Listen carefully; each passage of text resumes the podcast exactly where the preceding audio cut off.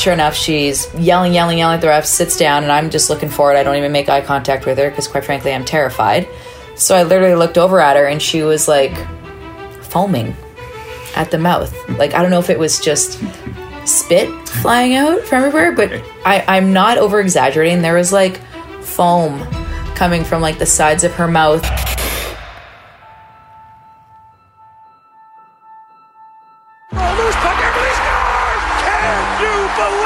I knew there wasn't a lot of time. I didn't realize there was only five seconds. I just jumped out into the crowd and started running towards them. So as I got the puck, all of a sudden I got rolled over. Here's Gretzky at the line. Whoa! He hit. Gretzky really belted by McCreary, and he is hurt. It was his last shift in the NHL. He never played again. Don't you ever let that bird stand in your crease. If he's there, you run him the f- over. He was a beauty. I'm James Duffy, and this is Beauties, hockey's greatest untold stories, the podcast based on the book of the same name, which is now available. We're not going to share all of the book stories on the pod, just a few. Today's tale The Night Wick Went Blind. To the countless young hockey players who idolize her, Hayley Wickenheiser is puck perfection. On Canada's national team by age 15, she has four Olympic gold medals and seven World Championship gold medals. She is the first woman to score a goal in a men's professional league in Finland in 2003, and a first year eligible Hall of Famer. Oh, and she played softball in the Olympics too. Legend. She's so legendary, in fact, that it rattles rookies to share the ice with her on the national team. One of them is Tessa Bonhomme. So my first ever tournament I suited up with Team Canada was Four Nations Cup in uh, Lake Placid. She can't even speak to her. She's so overwhelmed to be on the same team as Hayley Wickenheiser. We were playing against the Americans, and I'd gotten a call, terrible call. And so I'm in the box, and I'm like sitting there looking at the bench, thinking like, is the coach gonna look over at me and give me death stare? Like, what's happening? Like, am I gonna be benched? So I'm like, whatever. So I decided, you know what? I'm not going to sit down. I'm going to show that I'm involved in the game. So I stood up and was watching the penalty kill, and I was banging on the glass, screaming at the girls. Nonetheless, Wick gets a call. So now we're down five on three. And so this is a big deal, obviously. And she came to the to the box. Have you even spoken to No, her yet? we really? hadn't even spoken two words to each other. Not even in the locker room. Not on the bus. She's she was the front of the bus. I was the middle of the bus person at that time, and just lunch is nothing. I mean, I'm not going to go up to Wick.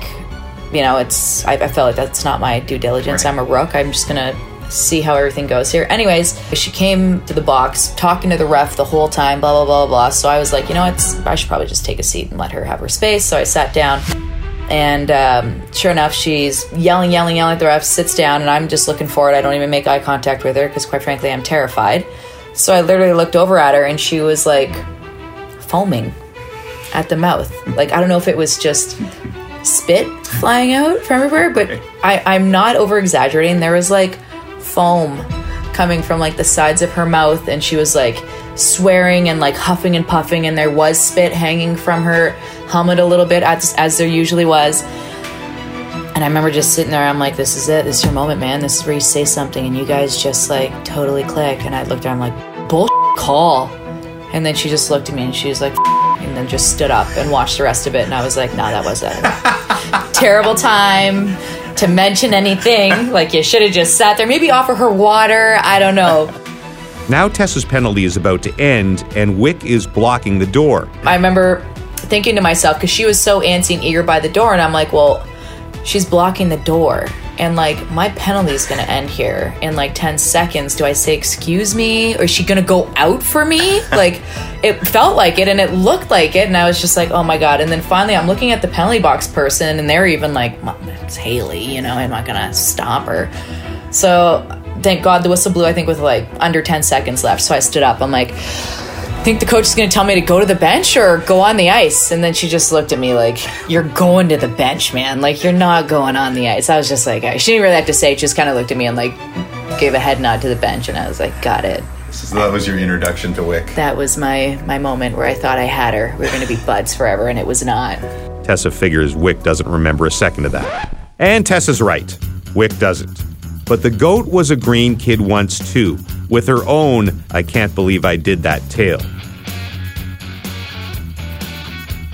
It is Wickenheiser's second season with the Canadian national team. She is just 16, playing in the final of the Pacific Rim Challenge against Team USA. After two periods, the game is tight. The tournament is on the line.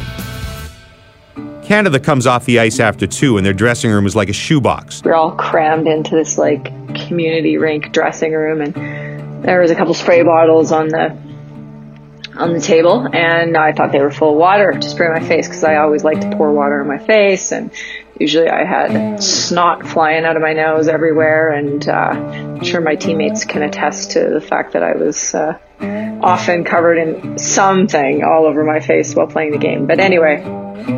I guess Tessa wasn't kidding about Wick foaming at the mouth in the penalty box.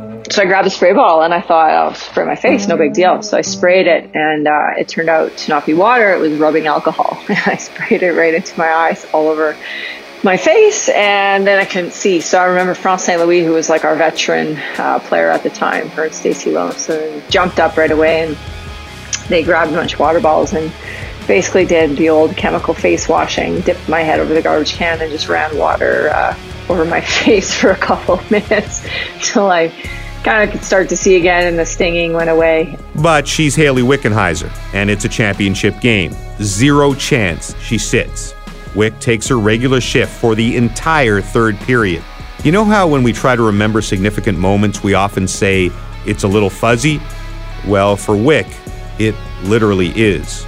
All I remember is that, like, I couldn't see. Things were like blurry. Like, I could see images. I could tell who the other team was and read in space. But I, if I had 20/20 vision, then maybe it was like 20/30 for the third period um, to get through the game. And so, um, one of my many fine moments um, of stupidity through my career in the dressing room. But nonetheless, it gave the girls a good laugh. And they probably were just ro- shaking their head and rolling their eyes and not surprised at all that I did that because I was often pretty oblivious when I was playing the game. I was so focused on the game, I could have been doing a lot of things and not been aware of what was going on. Wick's memory is overflowing with unforgettable moments from countless gold medal wins. But that one will forever be a blur.